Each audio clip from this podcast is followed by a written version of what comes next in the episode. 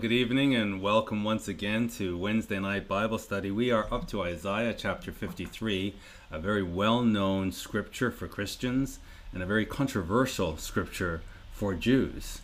Uh, but we're going to go through it line by line, and I think it'll become very clear what Isaiah 53 is all about. Let's open with a word of prayer and then get into the study. And then at the end of the study, I do have my colleagues, uh, Pastor Bill Watson and Pastor Murray Palmatier, who are going to join me for some more Q&A. So again, if you have questions through this lesson and any of the previous lessons that we've covered on Isaiah, please feel free to raise them. And that's how we learn by just line by line and here a little, there a little, and uh, not afraid to ask the difficult questions and seek answers to them.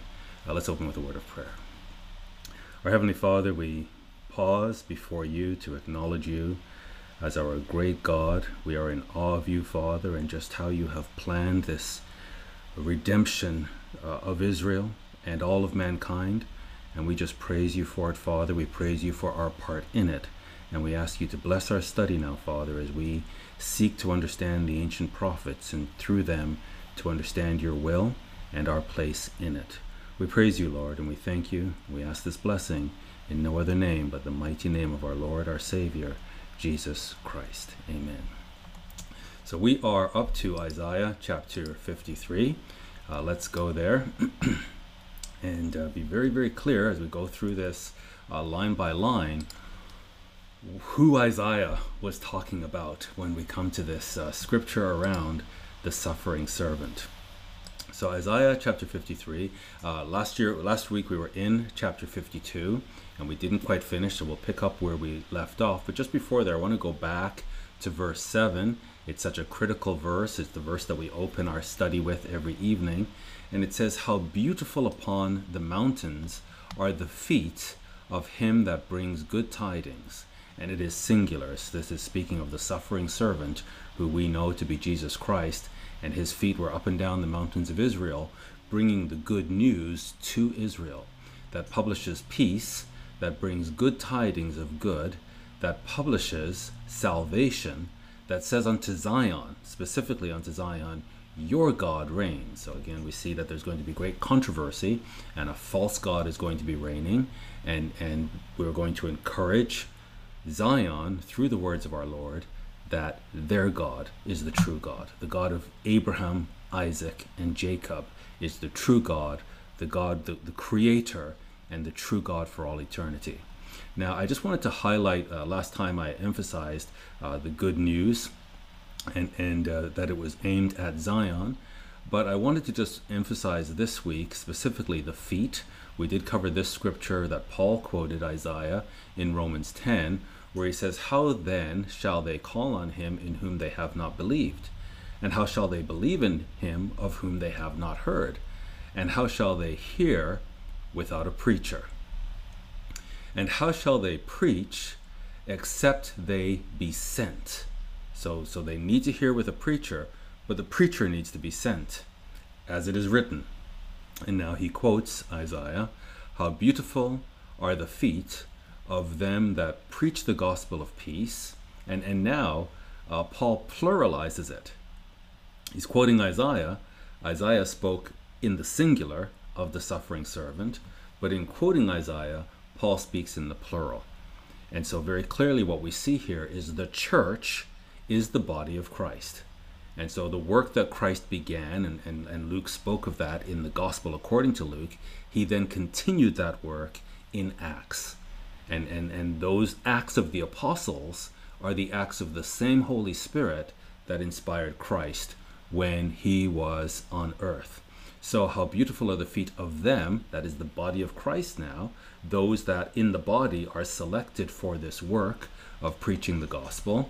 How beautiful are the feet of them, and the emphasis now is again on the feet of them that preach the gospel of peace and bring glad tidings of good things. So again, it's very clear that the church is is Christ. We are hidden in Christ. We are the body of Christ, and we are fulfilling the work of the suffering servant. Now, I just wanted to relate this, and I didn't do this last week, so this is what I wanted to call out this week, is in Acts, the, the Acts of the Holy Spirit, and the Acts of the Apostles, uh, with the Holy Spirit in, through the Apostles, where here in chapter 4 it says, And with great power gave the apostles witness of the resurrection of the Lord Jesus, and great grace was upon them all.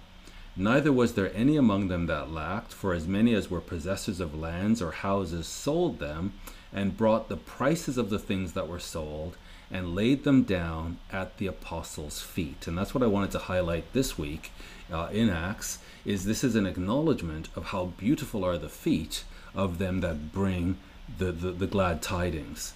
And so here there was this acknowledgement that the apostles were proclaiming the good news and so they sold what they had and they gathered together and they laid it at the apostles' feet for distribution and for them to figure out how to use this these resources in order to advance the gospel and also to look after the believers. And so they laid them down at the apostles' feet, and distribution was made unto every man according as he had need. And of course, there are those that have the need to preach the gospel. And Jose, who by the apostles was surnamed Barnabas or Barnabas, which is being interpreted the son of consolation.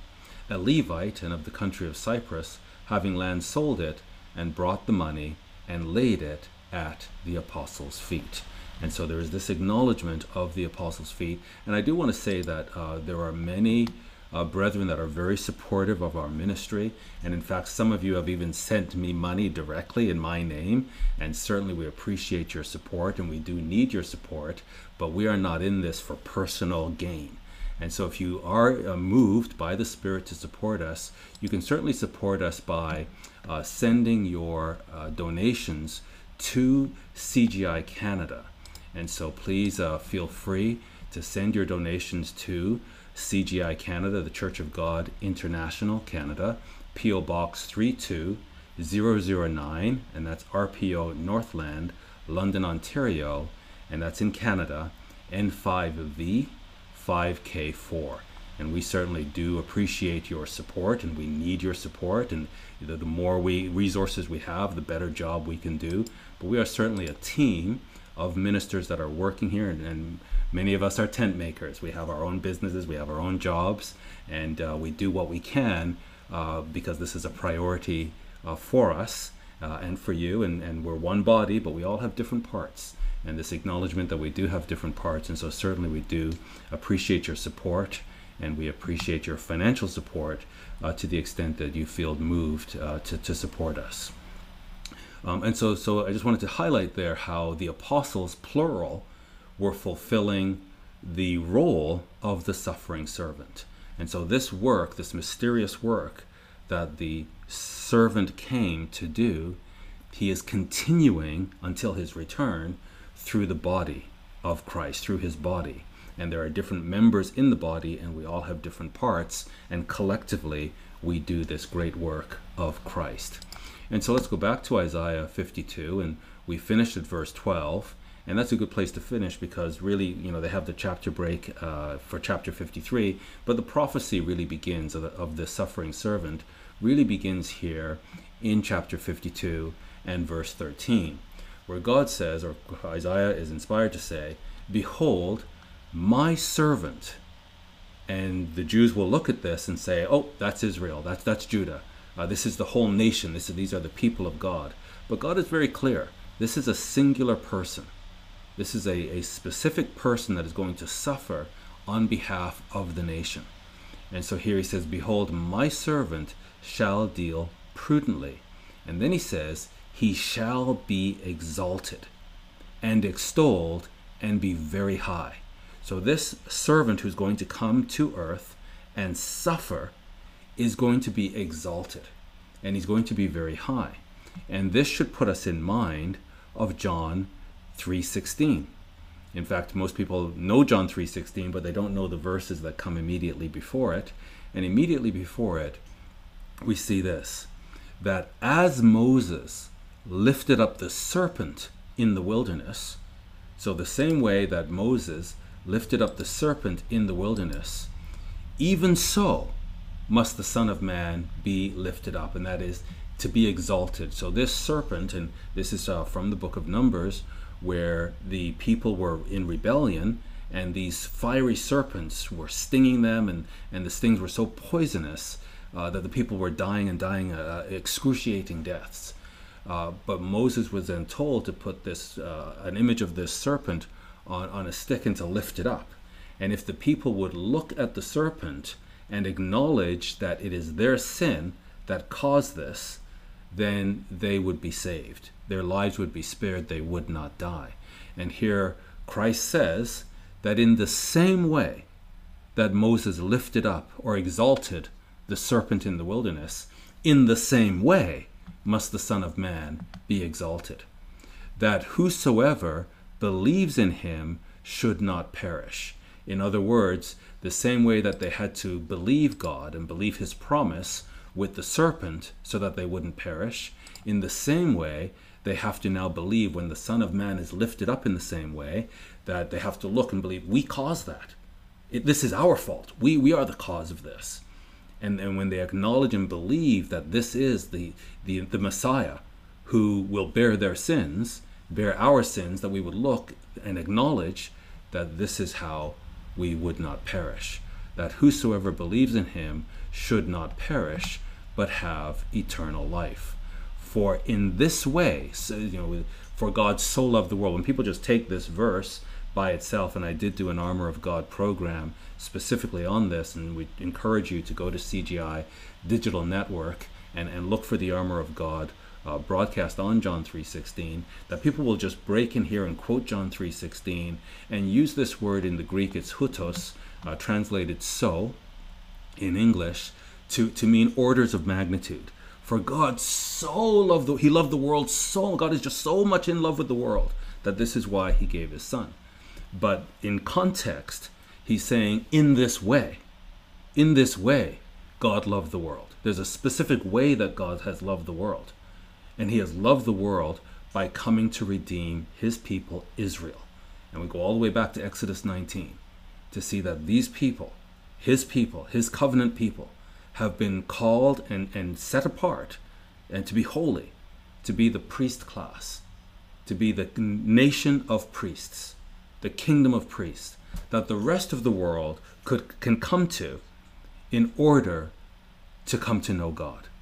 And so this is what God is doing. He's redeeming Israel so that Israel can be in this functional role of helping him to redeem the rest of mankind. So yes, God did come to save mankind, but there's an order of there's an order of uh, operations, and there's a process that He's following, and He's very faithful to this process. And today, Gentiles are being grafted in into Israel. That God has no relationship with Gentiles. There is no covenant. I, I, challenge anybody to find a covenant in the Bible from Abraham, from Genesis 12, where God covenants with Gentiles. He does not. He covenants with Abraham, with Isaac, with Israel. And today, he has opened this window to the Gentile nations for us to be grafted in to Israel, so that he now is not a Jew who is one outwardly, but one inwardly and we are grafted in and, and are, are part of the commonwealth of Israel because God is not unfaithful and God does not have relations with another woman. He is faithful to Israel. He is married to Israel. And of all the families of the of the earth, only he only knows Israel. And so there's a way that God has loved the world, and this is for in this way God loved the world, that he gave his only begotten son, that whoever believes in him should not perish. Again, we go back to Numbers. It's the same. Uh, there's an, an analogy that Christ is drawing here. He should not perish, but have everlasting life. Back to Isaiah. So, in addition, now, he says, My servant shall deal prudently, he shall be exalted and extolled, and be very high. And then he says, As many were astonished at you, his visage or his face was so marred more than any man. This is this is how this is why we come to the suffering servant, that he is going to come to earth. And this is amazing. Isaiah writes this some 800 years before Jesus Christ came to earth. And when Jesus Christ came to earth, he fulfilled this perfectly. And this is what the Jewish nation or the, the Jews now we ask them to be honest and, and read the scriptures carefully and don't be deceitful And, and the, the problem with our, with our Jewish brothers is it's a problem of arrogance. Hey, we're the special people. We are so special. We are here to help the, to, to save the Gentiles. And so there's no problem with us. Uh, no, there's a big problem with you, a huge problem with you, and it's called treachery. It's called sinfulness. And it's not me calling you treacherous. It's not me calling you sinful. It's the Bible. It's your Bible. Open your Bible and read it, and God calls you traitors. God calls you wicked. God calls you uh, just despicable. But He also calls you His people. And He has sent this servant to redeem you. That He is going to restore you. And that's what that's the story of the Bible. If we learn to read the Bible properly, this is the story of the Bible. That God's people need redemption. That they are on a track to destruction. And this servant comes to earth to take their sin upon him that the crucifixion that he suffers and all of this humiliation that he suffers, this rightfully belongs to his people Israel.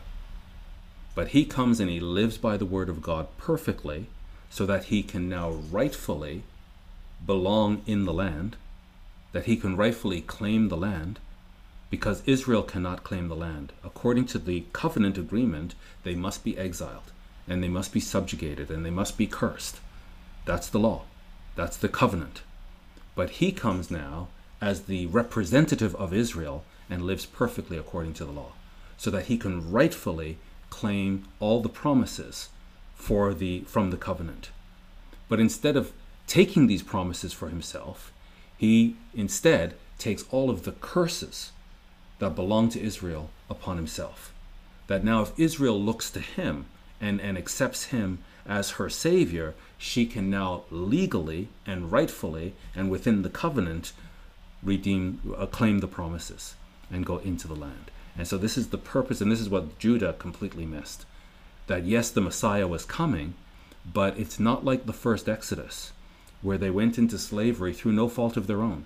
They were just breeding very uh, successfully, and the Pharaoh looked at this and was very concerned and put them into slavery. And so God just went and redeemed them. But the slavery that they're in now and will be going into is through their own fault. It is because of their sinfulness. And so God can't just come and now just redeem them and bring them into the promised land when this is what, according to the covenant, they deserve. And so this is what they missed. And they're looking for this mighty Messiah to come and save them, but they're not looking at their sinfulness. And they're not looking at their need for a Savior. And that's what Isaiah is showing us here that the Savior is coming to live perfectly by the law and and solve this conundrum that God has that he needs to and wants to save his people, but he would violate his word if he does that. So now through the work of the suffering servant, he can keep his word and at the same time redeem Israel in this second Exodus.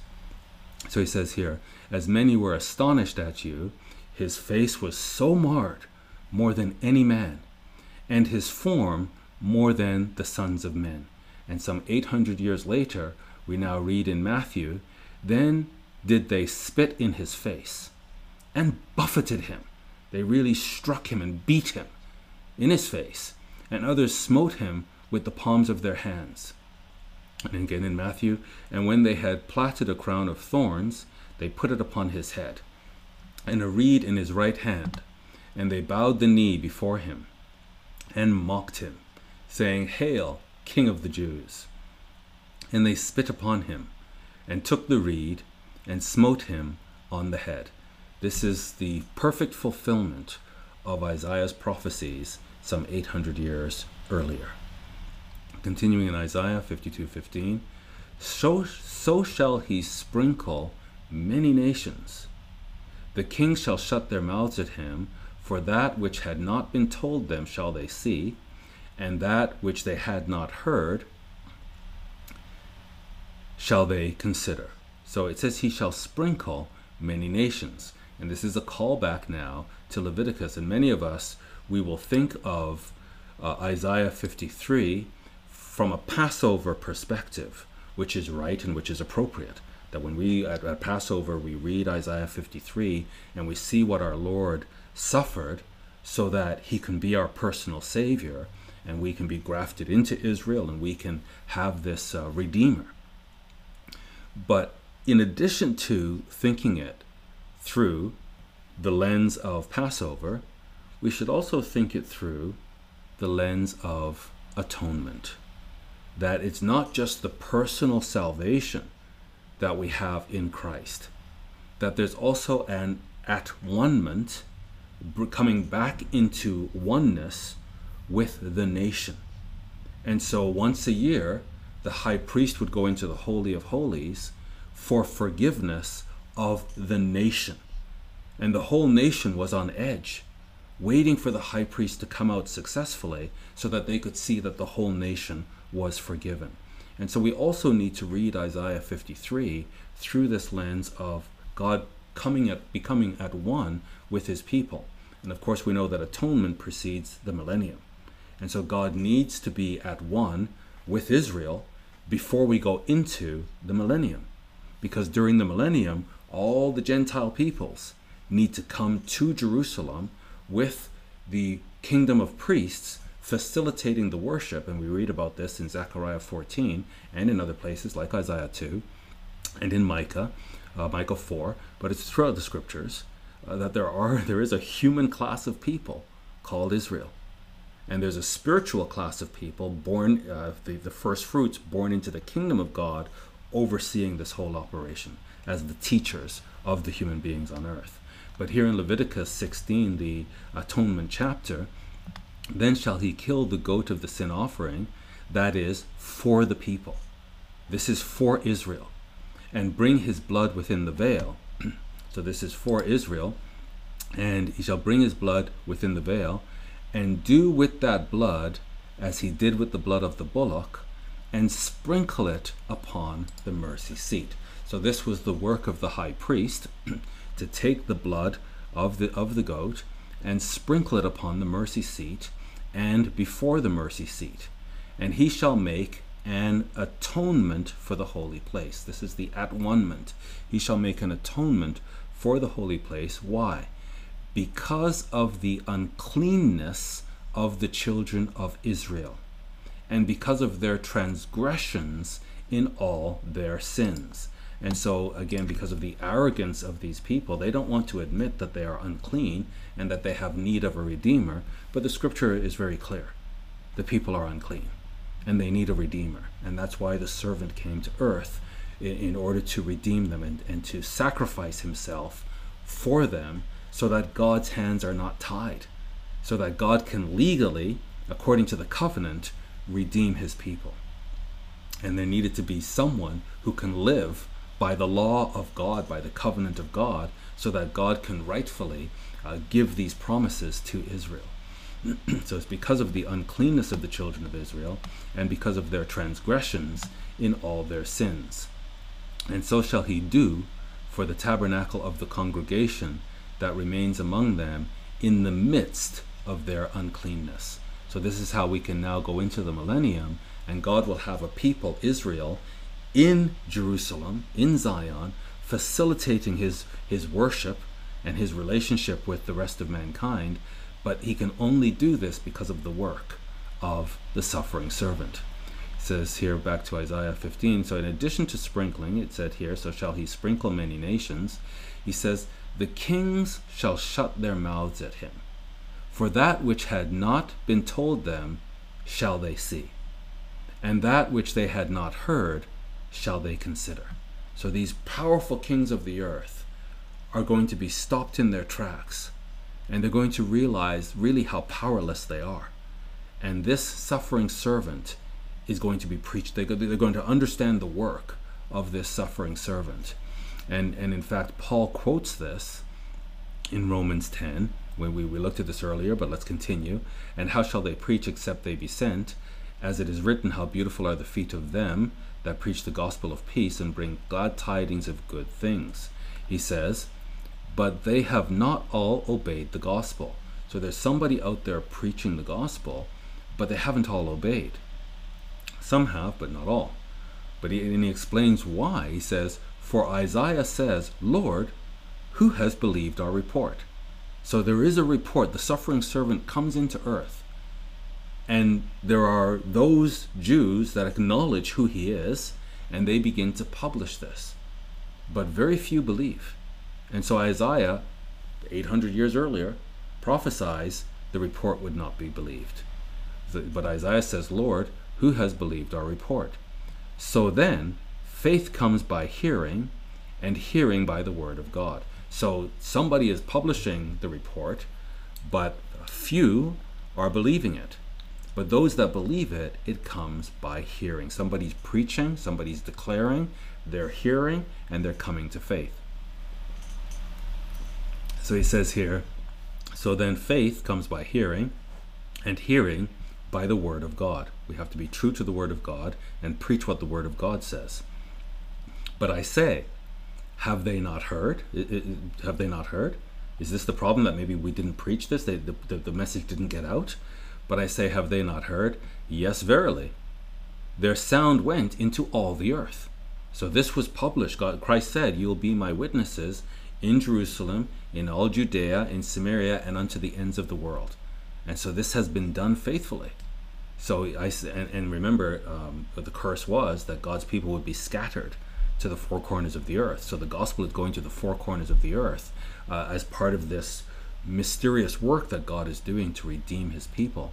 But I say, have, haven't they heard? Well, yes, verily they have. Their sound went into all the earth, and their words unto the ends of the world. But I say, this Paul continues, didn't Israel know? First, Moses says, I will provoke you to jealousy by them that are no people, and by a foolish nation will I anger you. So again, this mysterious work of God during this first fruits calling that God has now opened the door to Gentiles. And so Gentiles are now coming into Israel and preaching the gospel to the Jews. And so God is using this mechanism to provoke the Jews. This, this is your God, this is your covenant, and now I'm using Gentiles to preach your God and your covenant to you. So I will provoke you to jealousy by them that are no people, and by a foolish nation will I anger you. But Isaiah is very bold and says, I was found of them that sought me not. Speaking of the Gentiles, I was found of them that sought me not. I was made obvious unto them that asked not after me. But to Israel, he says, all day long I have stretched forth my hands unto a disobedient and gainsaying people. And so remember the, the Isaianic prophecy in Isaiah 6, when Isaiah actually was beginning his ministry, that he was told to preach this good news, to preach this prophecy to a people whose eyes would be closed, whose ears would be dull, whose heart would be waxed uh, uh, fat, so that they wouldn't be able to understand. And Isaiah said, well, well, how long? Until the city is desolate and without inhabitant. That's how long. These people are cursed. But at the same time, the gospel will be preached to them, they just won't understand it. And Jesus Christ himself quoted Isaiah 6 when he was on earth, when he separated his disciples and spoke to them plainly, but spoke to the rest of Judah in parables. And so here he says, All day long I have stretched forth my hands unto a disobedient and gainsaying people. So now we come into Isaiah chapter 53 and just continuing. So it really begins in Isaiah 52 13, and then we flow into 53 now. This is, this is what uh, Paul was quoting. Who has believed our report? So Isaiah writes, this, this suffering servant comes to earth. God comes to earth, and people have difficulty believing this. And he doesn't come to earth as this mighty king and this mighty power. He comes as a suffering servant. And you've got to be searching the scriptures to recognize what God is doing. And certainly in Judah, there has to be humility. Judah has to come to the scriptures saying, We're broken. We are a wicked people. We have betrayed our God. We have betrayed the covenant. And then seeking in the scriptures, how will God redeem us? But as long as Judah has this arrogance of, well, we're the chosen people, and all the Gentiles are going to have to come to us, and we don't have to do anything because, well, we're the chosen people, then they, they're not going to value their Messiah. And so we have to preach this gospel, yes, to the whole world, as God instructs us, but also through Isaiah, what we're learning is we have to preach it specifically to Judah, to Zion, because of what they're going to suffer. They need to know what the plan of God is. So, so Isaiah writes here, uh, nobody believes that God, the God has come to earth through the suffering servant. Who has believed our report? And to whom is the arm of the Lord revealed that he was here on earth? And he came about to do a work. And only by God's grace can we see the arm of the Lord, that this in fact is God. And, and John actually quotes this in John 12 38. He says, That the saying of Isaiah the prophet might be fulfilled, which he spoke, Lord, who has believed our report, quoting Isaiah 53 1. And to whom has the arm of the Lord been revealed? So we go back to Isaiah 53. For he so, so he's going to come to earth, and, and people are going to have difficulty believing it. Why? Because he will grow up before him as a tender plant.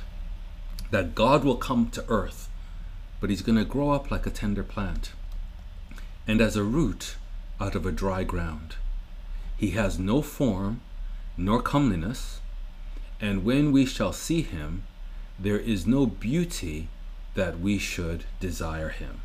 That he has come as a human being, he has come as an Israelite, he's come through Judah, and he's just growing up like a like any other Jew and and people are going to have difficulty wrapping their head around this that he would come as a baby and grow up as a regular Jew. And this is God. This is the creator of the earth and this is the love that he has for mankind and specifically the love that he has for his people Israel and specifically the covenant that he has with Judah that he is coming to redeem. And he says that he has no beauty that we should desire him. He is despised and rejected of men, a man of sorrows and acquainted with grief. And we hid, as it were, our faces from him. Now, when Isaiah writes this, and we go all the way back to Isaiah chapter 1, when he says, This is the vision of Isaiah concerning Judah and Jerusalem. That that's what this is all about. Isaiah is writing about Judah and Jerusalem. And so when he's writing here that we hid, as it were, our faces from him, the we is Judah. That Judah hid its face from him. So we generally sort of generalize this and we mankind, but Isaiah said, I'm not writing about mankind. This is the vision concerning Judah and Jerusalem. And so here when we read we, and it's in Isaiah 9, uh, chapter 9, verse 6, when, uh, for unto us a son is born, we gen- generalize this us, mankind. God came and he's born to mankind. But Isaiah is not writing about mankind. He says he's writing about Judah and Jerusalem. So, for unto us, he, he was born a Jew. And so here he says, We, Judah, hid, as it were, our faces from him. He was despised, and we, that is Judah, esteemed him not. We didn't see him as anything. Surely Surely he has borne our griefs. Whose griefs? Whose griefs has Isaiah been writing about? Who is it that's going to be served the bread of affliction or the bread of adversity and the water of affliction? Who is it that God is punishing severely according to the covenant? Who is it that God is giving grief? The whole thing that Isaiah is writing about is the grief that God is giving to his people. Israel in general, and Judah specifically, and Jerusalem, Jerusalem even more specifically. And so he says, Surely he has borne our griefs and carried our sorrows. So this is not generic. This is not God is just carrying the sorrows of all mankind. In fact, again, when we read Revelation 1, verse 7, it's very clear that when he comes, those who pierced him, that is the Jews, will acknowledge him and the rest of mankind, all the tribes of the earth, all the kindreds of the earth, it's a sad day when Christ returns. It's a great day for Judah when, when Christ returns. It's a horrible day for the rest of the world. So the good news is not, hey, world, God is coming.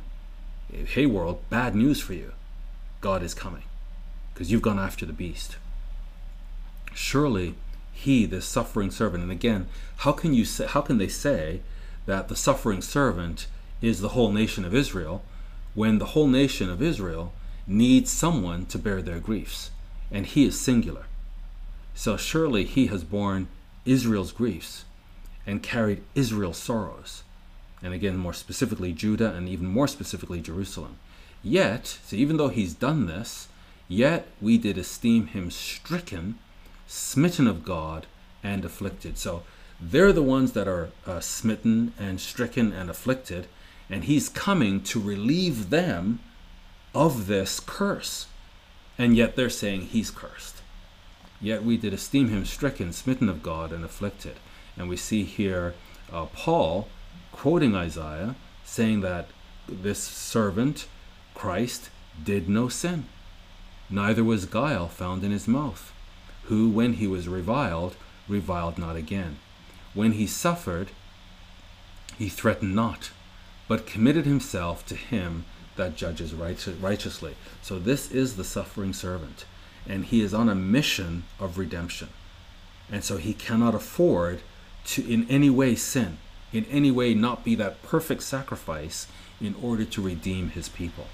And so it's very clear that he suffers without saying a word, who his own self bear our sins.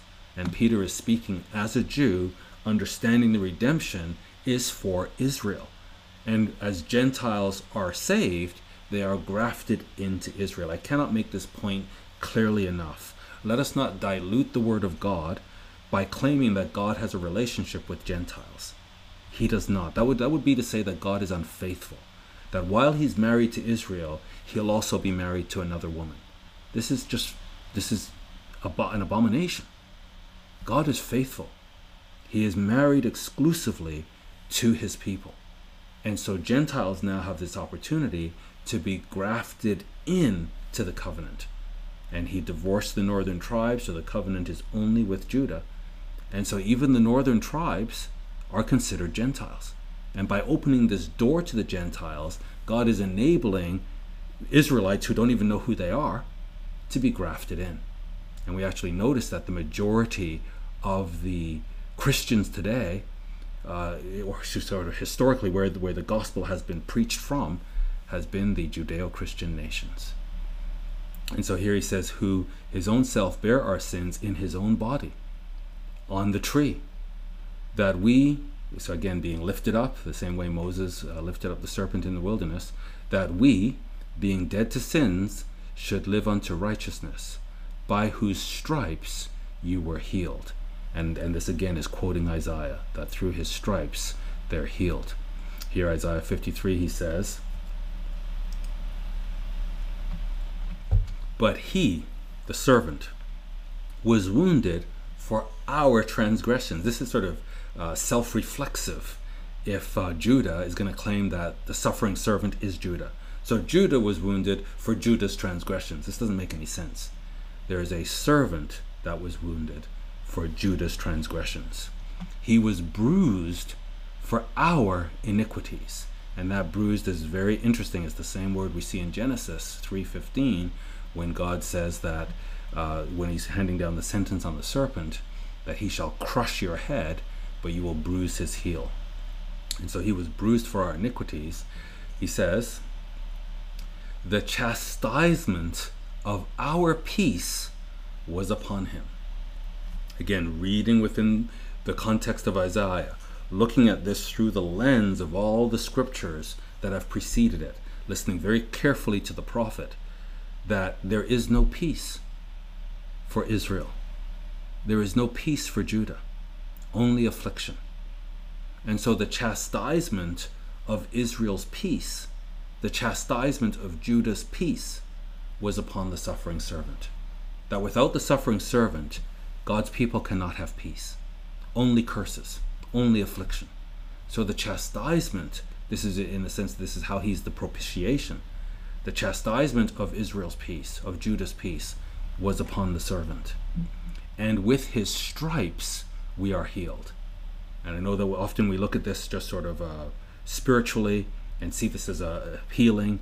But in the context here, what we really need to see is there is a breach, there is a break between God and his people. And it is only through the work of this servant that that spiritual bond that has been broken through Israel's sinfulness, that that is healed through the work of the suffering servant.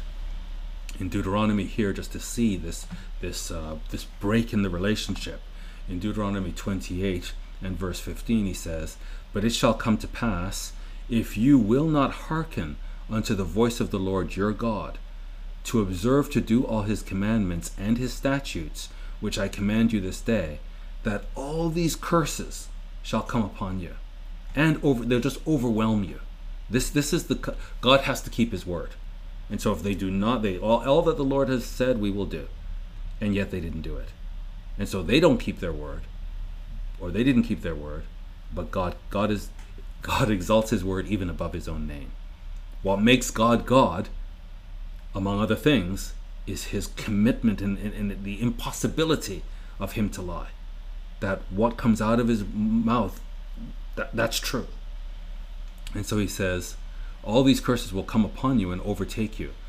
And we'll just read a few examples of them. Cursed you'll be in the city, and cursed you'll be in the field. Cursed you'll be in, in your basket and your store. Cursed shall be the fruit of your body, and the fruit of your land, and the increase of your kine, and the flocks of your sheep. Cursed shall you be when you come in, and cursed you'll be when you go out. This is just curse upon. It's going to overwhelm you. The Lord shall send upon you cursing, vexation, and rebuke.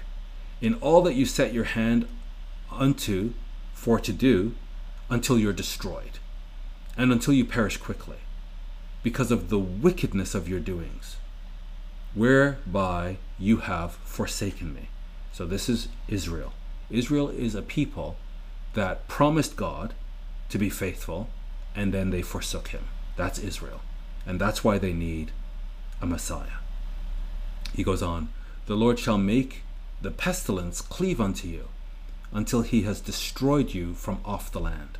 So you can't be in this holy land if you're not going to be a holy people. So he's going to do this until you've been destroyed from off the land where you go to possess it. So this land is yours, but if you're unfaithful, you can't have it.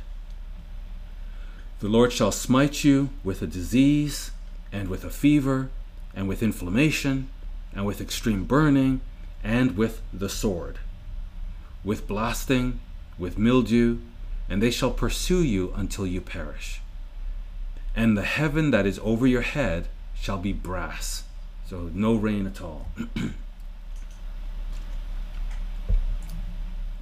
and the earth that is under you shall be iron. The Lord shall make the rain of your land powder and dust from heaven shall it come down upon, upon you until you are destroyed. This, this, is the, this is the breach. This, these are God's people. He's married to his people, and yet they betrayed him.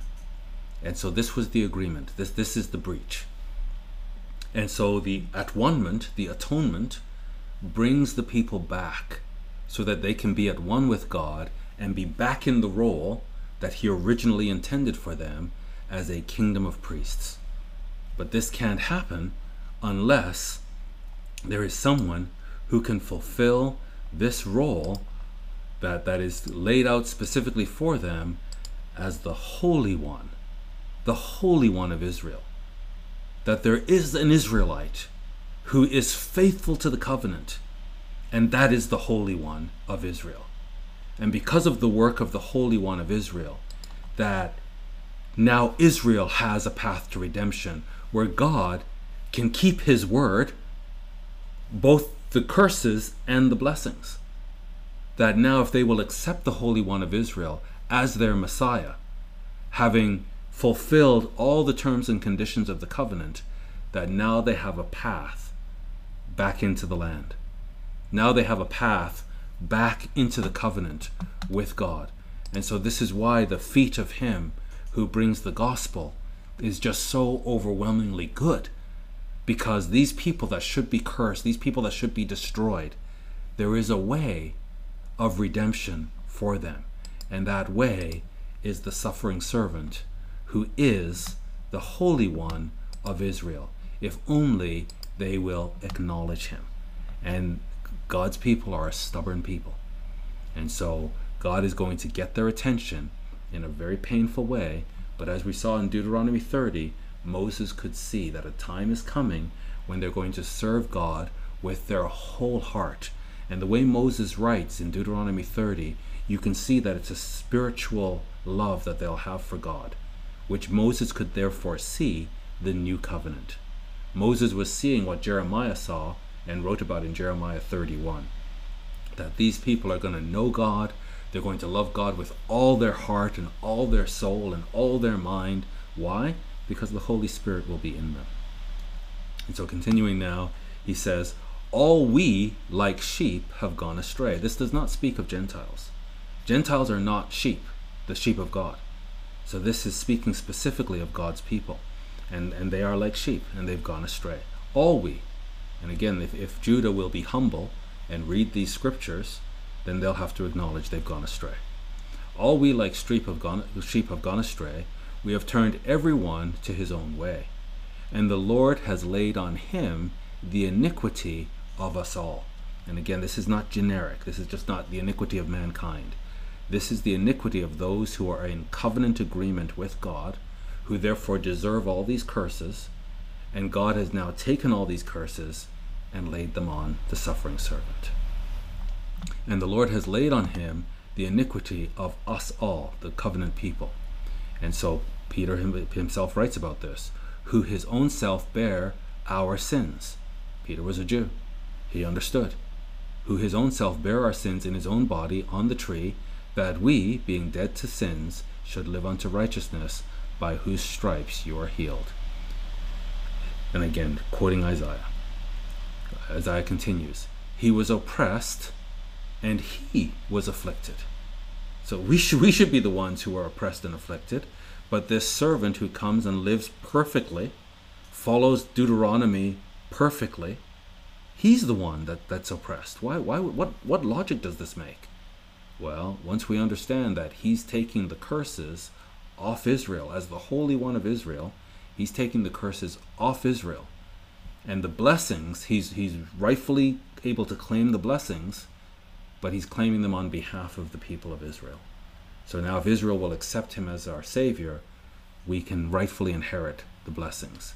He was oppressed and he was afflicted, yet he opened not his mouth. He was a man on a mission. He came to earth on a mission.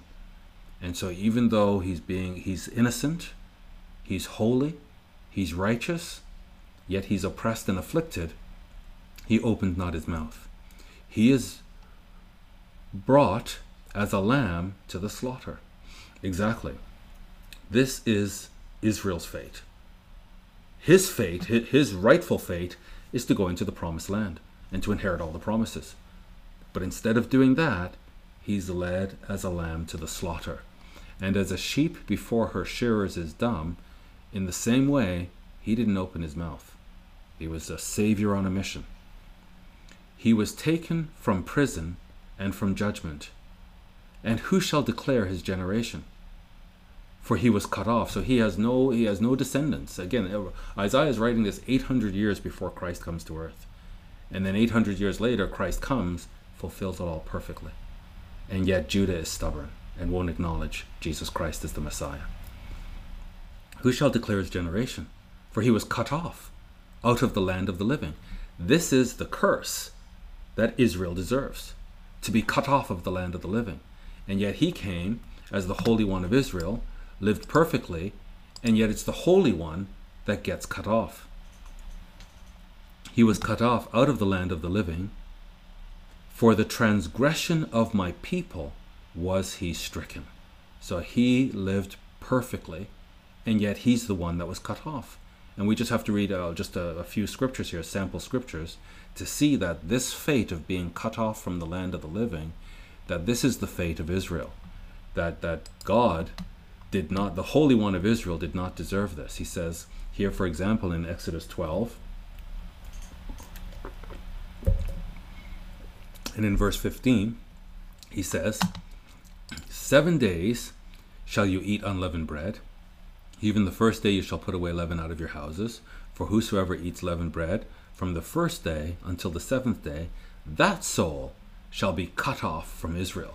Well, Christ lived perfectly by the law and yet he was cut off from Israel. In Exodus uh, 31 14, you shall keep the Sabbath, therefore, for it is holy unto you. For everyone that defiles it shall surely be put to death. Christ never defiled the Sabbath, and yet he was put to death. For whosoever does any work therein, that soul shall be cut off from among his people.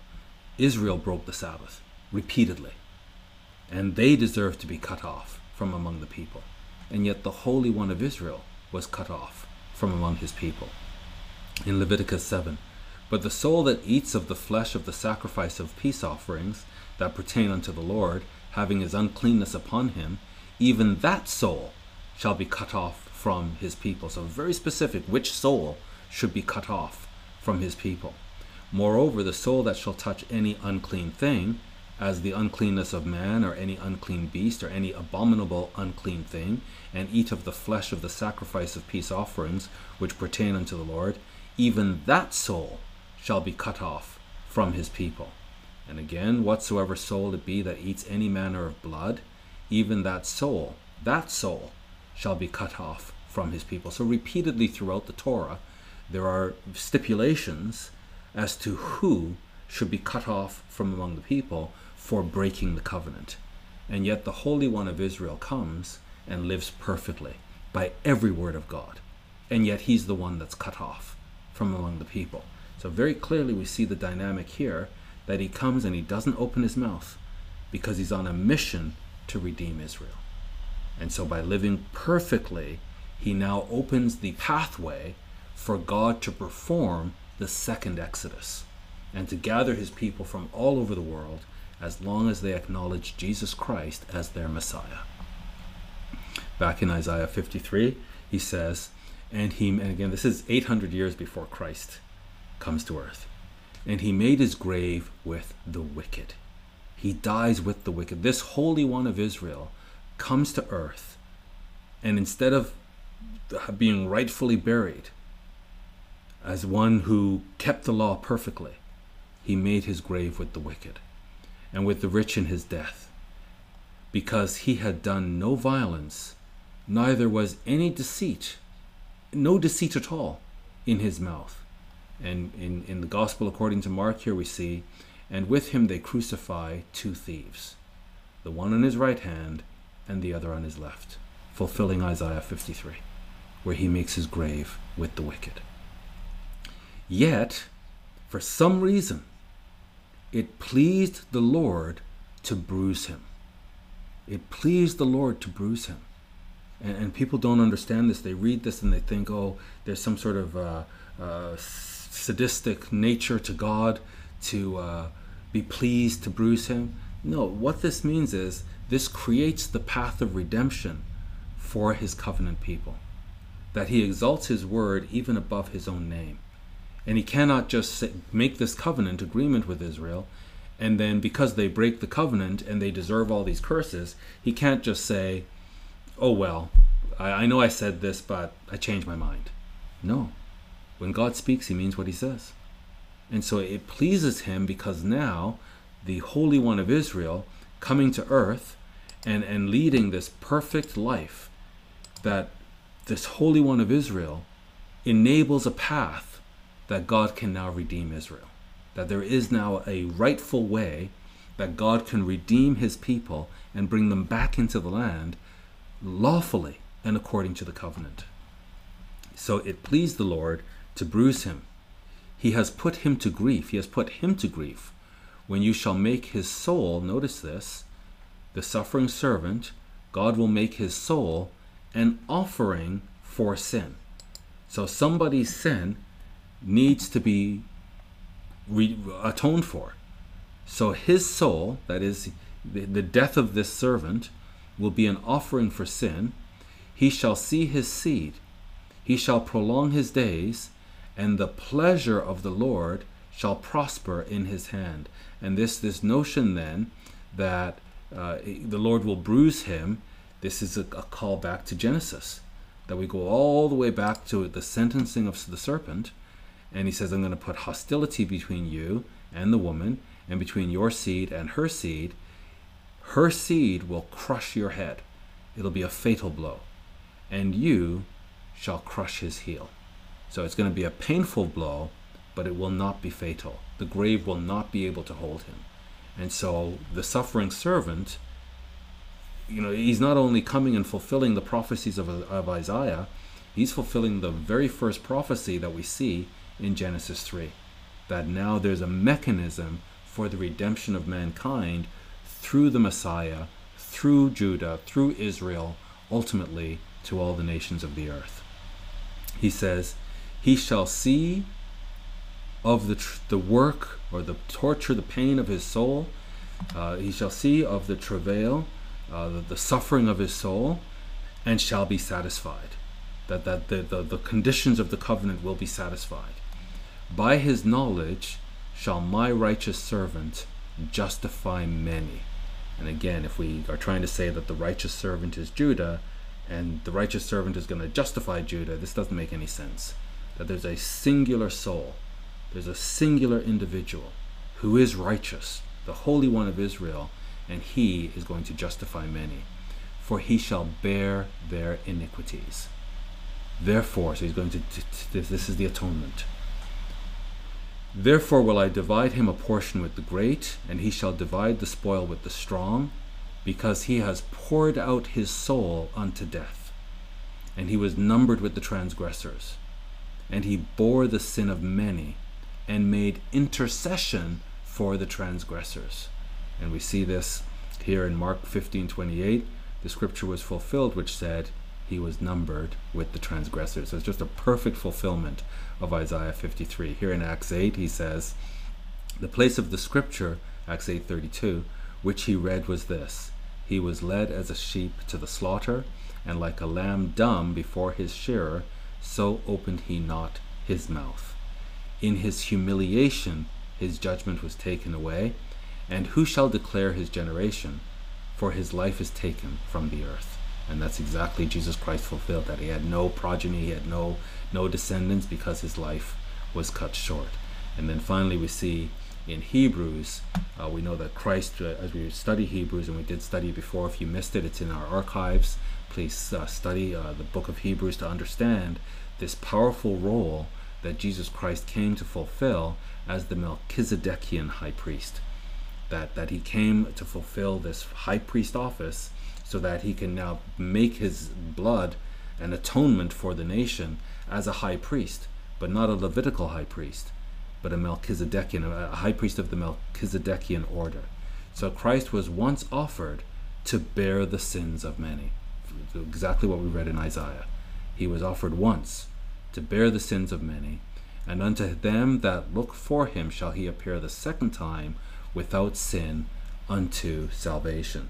So I want to stop there before I get into Daniel. We want to actually uh, come back to Daniel from the um, Q&A, not last week, but uh, a couple of weeks ago. So I'll just get on to our conference call where I hope my brothers are, are waiting. And so that's Isaiah 53. Hopefully, it's starting to come uh, a bit clearer. Uh, and again, we have to read Isaiah 53 in the context. We started second Isaiah uh, chapter 40. So don't just read chapter 53 uh, by itself. It's like reading John 3:16 by itself. Let's start at chapter 40 and just read the whole from 40 to 66 and read the whole uh, passage as one unit of thought, one stream of thought, so that we understand what Isaiah 53 is doing in the context of all of second Isaiah. So let's um, see if we can have our brothers on the line here. Uh, so hopefully uh, that was great, and, and please uh, prepare your questions, and we shall um, uh, go over them. I, I, think we there was a, welcome un, to Zoom. I think there was an unanswered Enter question. your meeting ID followed by Sorry. pound. There was an unanswered question um, with respect to Daniel, so I think we'll be able to cover that first. So let's uh, get our brothers on the line here. Enter your participant ID followed by pound. Otherwise, just press pound to continue. There we go. You are in the meeting now. There are three participants in the meeting. Perfect. Brothers Murray and Bill, are you there? We're here. Yes. Wonderful. Yes, hello, how are you? Good, good. How about you? That's good. Great, great. So thanks very much for uh, joining us. And I know that we had some questions uh, from last time and maybe even from this uh, week as well. So um, we will just uh, maybe, I don't know if you, either of you kind of wanted to kick things off and just uh, open up with a Sure. couple of words. Yeah, it's Murray here, and welcome. Uh, uh, great to have Bill along as well. Great. Uh, to kick things off, we did have a um, a question from Brother Ray. Uh, we sort of touched on this. In fact, we did touch on it uh, two weeks ago, I believe. But just to follow up on the three and a half years out of Daniel 12. Um, so his question here is uh, the way he understands it, the tribulation will last 1,335 days, which doesn't add up to three and a half years, which he thought it would last. Um, and again, we also talked that it would be just a short time. That was part of our discussion last time. Follow-up comment was, in the grand scheme of life, that is a short time. Do we think that people going through this will consider it a short time? And he also wants a, an explanation of the extra 75 days. So um, maybe that tee that off for for Bill to make some comments on. Yeah, I uh, good evening, uh, everybody, and uh, um, uh, Adrian. Very, very good Bible study. Listened to the whole thing. It was very, uh, very well done. I enjoyed it uh, quite a bit. A lot of, lot of stuff there to unpack in Isaiah 52 and 53 for sure. It really is. Um, yeah, I, um I I think it's important for us to recognize that the extra 75 days is outside of the 42 months. Let me uh, just mention something here in Daniel chapter 12 and verse uh, 7. Uh, we're, we're laid out here with this angel talking to uh, Daniel, actually, a couple of them. And the one finally says that uh, the question is up in verse 6 How long shall it be to the end of these wonders? And the end of the wonders actually go all the way back through, uh, connecting up, as I mentioned, I think before the last time we talked, into chapters 10 and 11, and of course through uh, chapters 12 and verse 4. So a lot of this was uh, kind of a summation of, well, you know, how long is it going to be for all these things to occur in all these latter day uh, events? And the angel kind of summarizes it here in verse 7, where he says, It shall be for a time, uh, times, and a half a time. And he goes on, uh, and when he shall accomplish to scatter the power of the holy people, all these things shall be finished. Now, this right here is, as we understand, and I, I want to illustrate this if I could just take a few minutes to do this to build a case uh, of where this is actually the three and a half years or the 1,260 days. Now, as the um, individual Ray who mentioned in his question about the 75 days, that actually comes into play in the 1290, verse 11, and in verse 12, the 1335. But I'm going to put that off to the side for a moment. I want to go back to this verse 7, this time times and a half a time. If we go and connect this with Daniel 7 and the vision, and I don't have a lot of time to go into a lot of detail, but I'll just cut to the chase here, where in discussing the details of the fourth beast in verse 23 of chapter 7 in the book of Daniel, we find that this fourth beast is going to devour the whole earth, in summary there, verse 23. Verse 24, it's profiled with ten horns, uh, and ten, which are ten kings, and uh, another that shall rise out of them, and he shall be diverse from the first. I'm, I'm not going to get into the subduing of three kings and all that. I just want to go to this verse 25, and here's the point that I want to make. He says here, He shall speak great words against the Most High. This is verse 25, chapter 7, book of Daniel, and shall wear out the saints. This beast, I think you even referenced it, uh, Adrian, in your presentation there, Yes. that the world at this time when Jesus comes back is going to be marked. A lot of people are going to be marked. They will have received that mark. The world is not going to be welcoming the return of Jesus Christ, that's for sure. Those people who are of the physical tribes of Israel and Judah at that time will be happy because, as we understand in Jeremiah chapter 30, they are released out of captivity at this time. But that's another story, and I digress point here is in this case, uh, we see here that they are going to be persecuted and worn out until uh, the Most High and thinks to change times and laws, that is the beast, and they shall be given into his hands until, and here it is again, a time, times, and a dividing of times. Now, quickly, we go to Revelation, and I know I'm taking a little bit of extra time here, but I just I wanted to kind of draw some context or uh, inject some context in this. We see chapter 13 of the book of Revelation, and we see again the beast, and this actually correlates with Daniel 7 very clearly. It's in reverse in terms of the listing of the animals, but nevertheless, the point is made, and the principle, I think, stands in that this is the same system that is found in Daniel 7 some many hundreds of years before. And here again, we see in chapter 13, verse 5, that uh, this beast that is described as a leopard and a bear and a lion, and we understand that description over there in Daniel 7 as well. But here again, in verse 5, we see the correlation. And there was given unto him a mouth, speaking great things and blasphemies. That's this beast, described as a leopard, a bear, and a lion. And power was given unto him to continue 42 months, or a time, times and a half. Now, here's your 42 months. That, if you divide it by 30 uh, days, 12 months on 30 days, and you get three and a half years. Now, here is the time sequence that's very interesting, and it connects up with the two witnesses. Because believe it or not, the two witnesses come on the scene in chapter 11 of the book of Revelation. And these guys prophesy in verse 2, we understand, for also 42 months. So we have in parallel here a beast that uh, lasts and persecutes the saints, wears them out, we're told over there in Daniel, uh, for time, times and a half. Here we're told it and described as that time, times and a half, as described as 42 months, which again is 1,260 days as we see in Daniel 12, verse 7.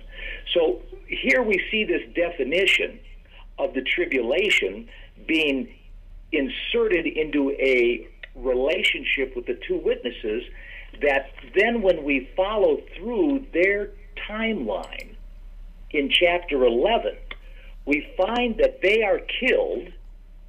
And in verse 14, we find the second woe is past. Their death and actual physical, not spiritual, physical resurrection as Elijah was taken away. So these two guys, after three and a half days in the streets being dead, they rise up and are transported to out of the playing field, as Elijah was, who wrote letters, by the way, some years later, but people oftentimes ignore that. Nevertheless, these two guys are physically transported out of the playing field. They're, they're done with their ministry.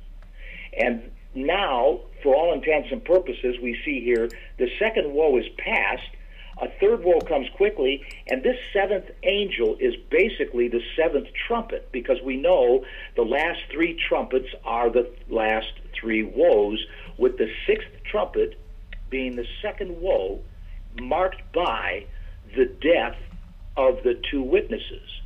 So here we have the end, or the beginning of the end, of this three and a half year period defined as the worst time that ever, and if it wasn't shut down short, that no flesh would remain alive. And then thereafter, we see the seventh trumpet described uh, here as uh, the nations being uh, given over to God, the prophets, and the rewards of the servants of the saints to be given out, and so on. And then we have the uh, timeline here, the sequence broken up.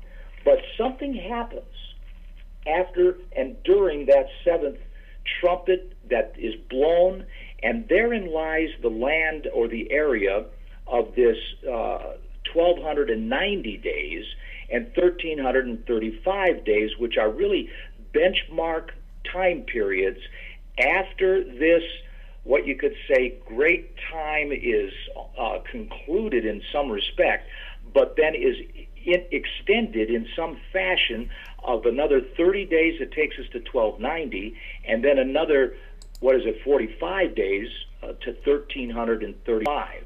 It's not real clear on just exactly what's going to happen in those extra 30 and then that extra 45 extent, day extension. But the fact of it is, we know if we make it to that point, we are a blessed people because, as pointed out over here in uh, Daniel chapter 12 and in verse, uh, as we go here toward the end, in verse. Um,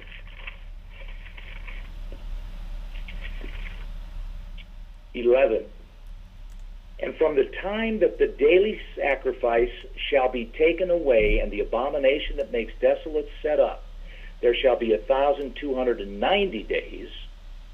And blessed is he that waits and comes to the thousand three hundred and thirty-five days.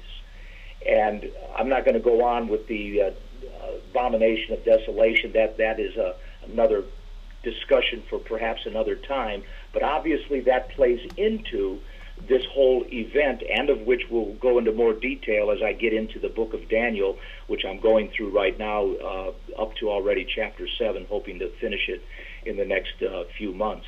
Before I close, though, I just wanted to make mention also, in addition to your Isaiah presentation, I know this is a little off the subject from Daniel here, but I just wanted to go back to just mention that the interplay of the Jews' relationship with the Gentiles and how Paul was articulating in the book of Romans uh, to essentially address that distinction and controversy and attempt to uh, to explain now this new integration of which the Gentiles now can become uh, grafted in, as you were portraying in the book of Isaiah uh, is quite detailed in the Bible study that's listed in our CGI.org location under Bible studies under the book of Romans, of which Right. I did a couple uh, about a year ago or so. Right, and you did the I whole book. The whole book. Of, yes. An enhancement to uh, what you were talking about with Romans. Yeah, so very good. So everybody should know that uh, Pastor Bill did a whole study on, and the Book of Romans is such a rich book doctrinally,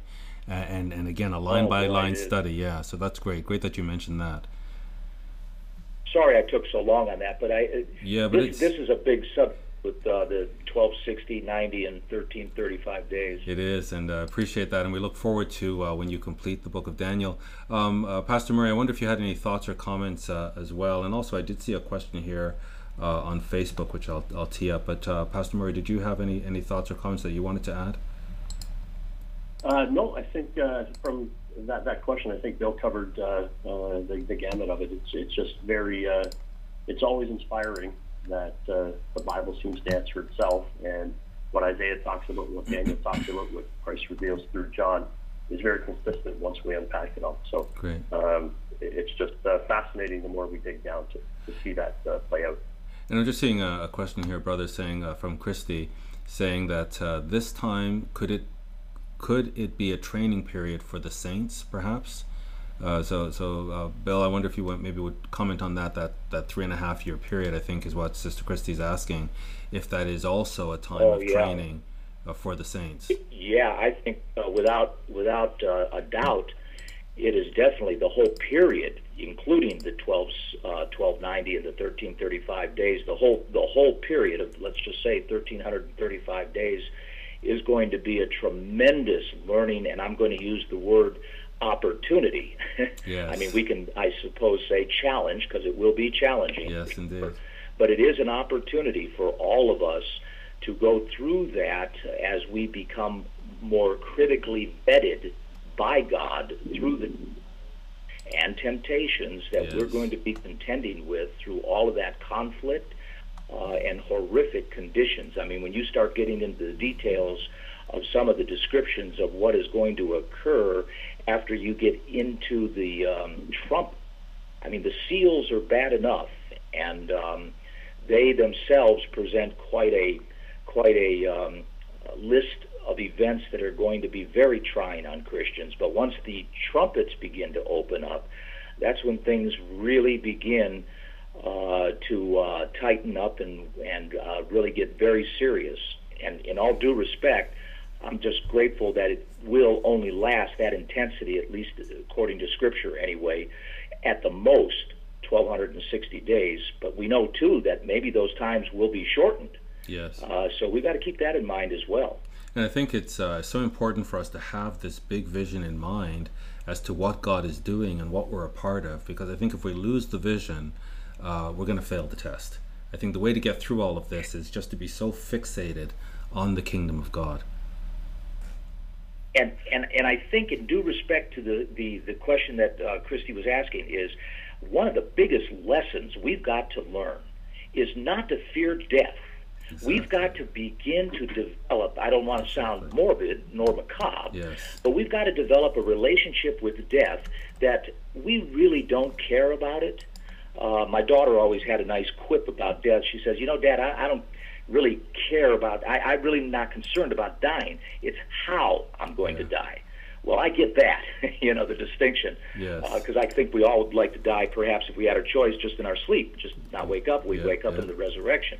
But the reality of it is, we've got to overcome this fear of this bondage to death. Exactly. Once we are able to do that, you know what? We can be fearless.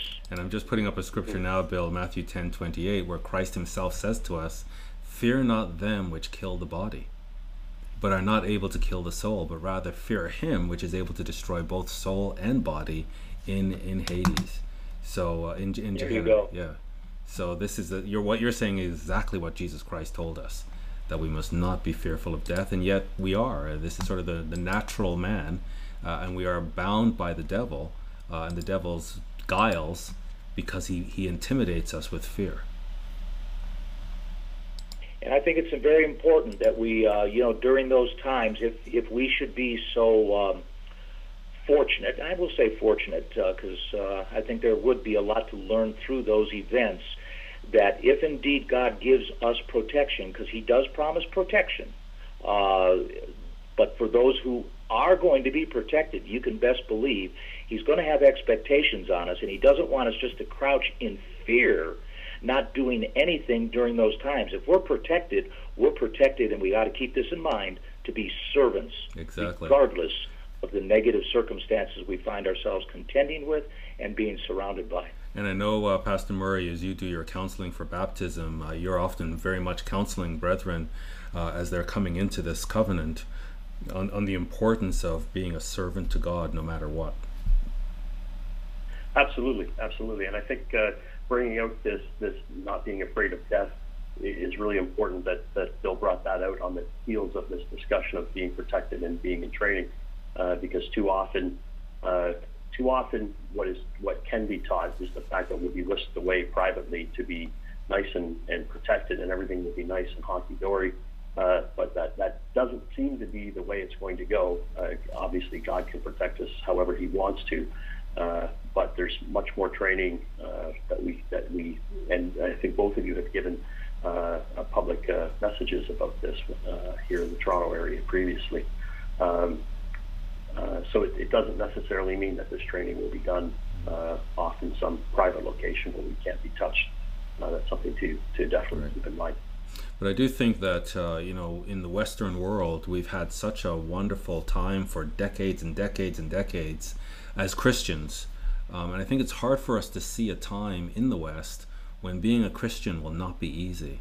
And, and I think we're beginning to see shifts uh, I listened very intently, uh, Pastor Bill, to your president, uh, President Trump, uh, the State of the Union address. Uh, I, I, think he did well. I think that, um, uh, in fact, I think that the speech was quite remarkable. Um, but we know that this nation, it's going to be the time of Jacob's trouble. And, and when America falls, the whole world, the whole landscape of the world is going to change dramatically. I wonder if you have any thoughts or comments on, on sort of the, the, the, the life of a Christian in the West and maybe what you see in, in, the, in the near or, or, or, or far future? Are you talking to me or Murray? I was talking uh, to you, Bill, as an American. Man, but Murray and I are Canadian. We're kind of just watching on the outside. Yeah. but uh, you know, America, America is the superpower of the world, like it or not. Yeah, I, and I get that. Uh, and certainly, uh, Canada, though, is a, um, a very good ally in that regard, being that uh, at least we're somewhat like uh, kinfolk to a certain degree. But uh, to your point, yeah, once the United States is taken off the playing field of the um, balance of power and it no longer can play that role, we're going to find a world that is going to be, as you rightly said, very different. Uh, matter of fact, I think it's fair to say that, as Jesus pointed out in Luke, it will be a time of the Gentiles because there will no longer be the uh, what you could say birthrighted nations acting uh, as and leveraging their influence, power and wealth to become the balance of power they've been for now almost.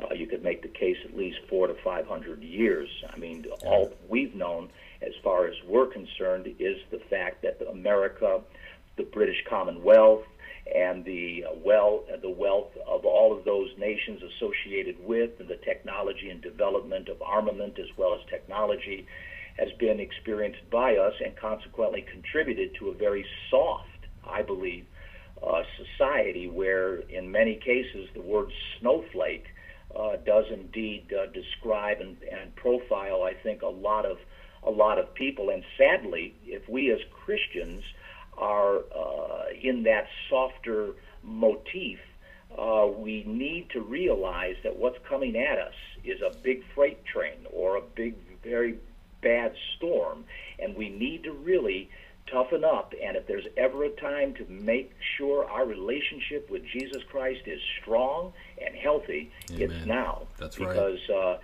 during this time, to be able to build faith and to build strength is a good time to do because when all of the hail is in the air, so to speak, we're not going to really have a whole lot of time anymore to prepare. The expectation right. is you should be prepared. you Exactly know? right. Exactly right.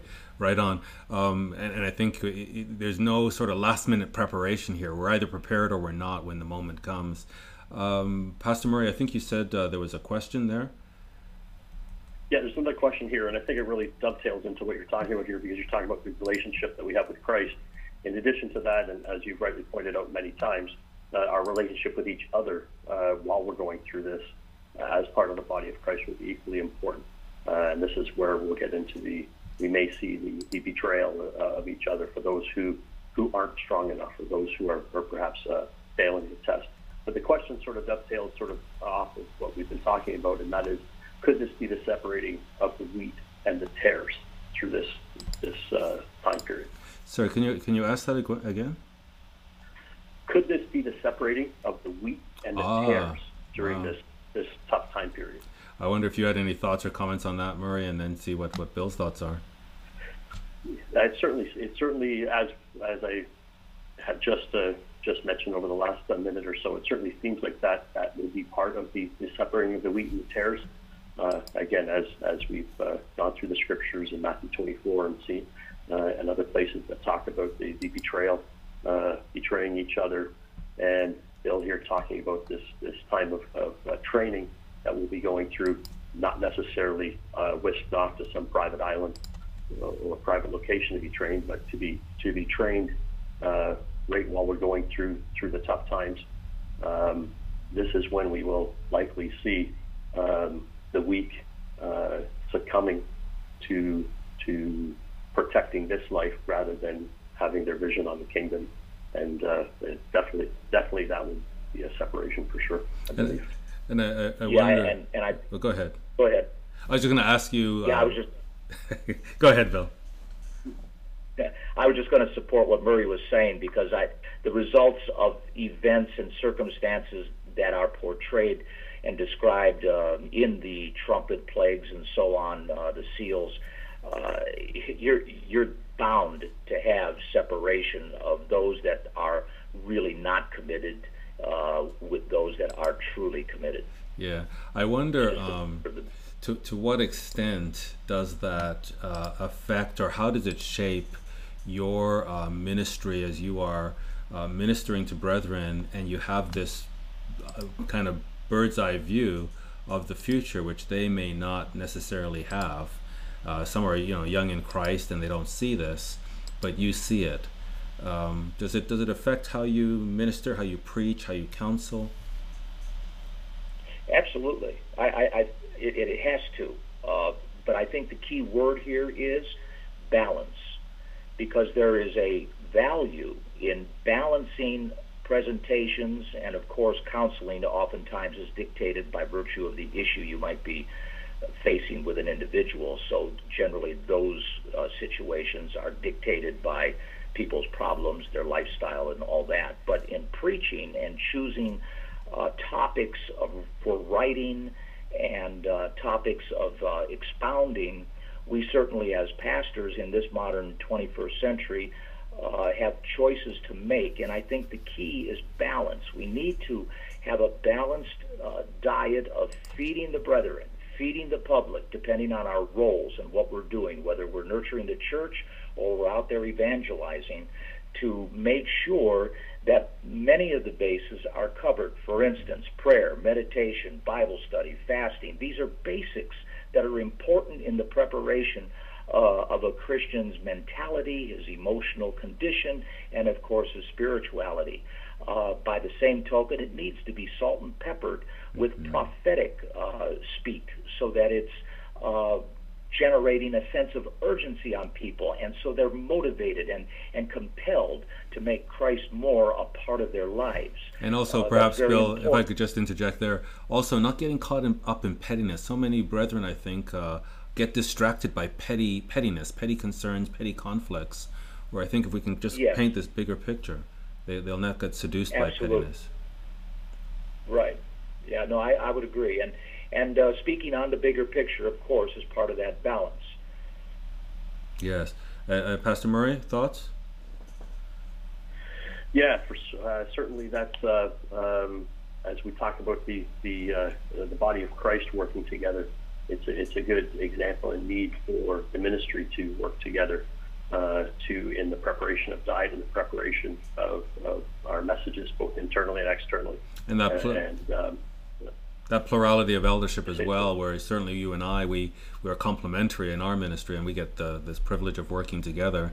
Um, and I think that's, uh, if CGI, I think, understands this, uh, or we're trying to, that there's a plurality uh, in eldership. And we're, we're not all gifted in one particular way, uh, we're gifted in different ways. And, and together as a body, we're able to provide that balanced uh, diet that, that Bill just spoke of eloquently. Yeah, and, and for sure and that's the key the gifts that we have uh, being able to identify them and then provide each other opportunities to express those gifts uh, so that uh, the overall body can be complemented and the people become the beneficiaries of uh, the enhancing information that's disseminated uh, by the shared gifts of, of each of us. And then I think as well the people see Christ as they see the combination of gifts coming together and complementing rather than looking to a, a man, looking to a person. And I think this is where a lot of ministries, a lot of churches uh, have really failed their people by getting their people to look to a man rather than look to Christ as their shepherd. Oh, yeah, absolutely. It's the message, not the messenger. Exactly. It's the exactly. It's the word of God. For sure. For sure. Very good. It, it also eases up. It strikes me here as we're talking about this that not only do the brethren, well, obviously the brethren are benefited by this, it also eases up the pressure on the the eldership that I don't need to be everything exactly. to everybody. I can serve where I'm gifted and trust that that there are others serving where they're gifted to fill in where, I, where, where I'm lacking. Right, and we can lean on each other. exactly, exactly. Very good. Very good. Well, it's uh, we're just coming up on nine o'clock now, and I really do. Speaking of uh, sharing the load, I really do appreciate you as my brothers uh, coming in with the Bible study and helping me answer these questions that come in. And we really do welcome the questions. I think it's. Uh, I have seen again. I don't want to make such a big distinction, but it does concern me when I see ministries where they don't accept questions from brethren, and you know we just tell you what's right. what, and we don't want any questions uh, again, it's the Word of God that matters. And we're just here to help brethren dig into and digest the Word of God. And so we welcome questions to help us dig in further and, and digest it further. And I certainly appreciate uh, your presence and your assistance, my, my brothers. Uh, amen to that. That we that's the way we learn together because uh, it's good to know what's on the mind of the uh, of the people, yeah, so yeah. that we can address the issues yeah, and so uh, and again, just it's a privilege to serve together. Amen. So just Makes remind more relevant exactly, and and keeps us on our toes as well. Uh, so just remind uh, everyone that uh, we do have uh, both the book of Hebrews and the book of Romans in the archives, and I think it's so important to weave these different books together and weave the work of the different prophets and apostles together, and not just you know read in isolation that the Bible tells one story, and it's just a wonderful tapestry when we can weave it all together. So going back into the archives and tying, you know, what what Paul was explaining with the natural born Israelites and Jews and how they relate to the Gentiles, uh, there's a rich explanation in the book of Romans and Romans uh, 9 to 11. Uh, I think it's good if we can do the whole book, but at least jumping into Romans 9 to 11 in Bill's study uh, would be great in understanding what Isaiah is now pointing us to. So, with that, my brothers, I thank you and thank everybody for joining us tonight. And uh, God willing, we'll be in Isaiah chapter 54 next week. And please, you know, as you're going through these studies and you have questions, please share them with us, and we're happy to answer those questions. Jesus Christ, what a mighty God we serve. Amen. Look forward to uh, speaking next week. God bless. Good night. Good, good night. Yep, good night. Thanks a lot. Take care.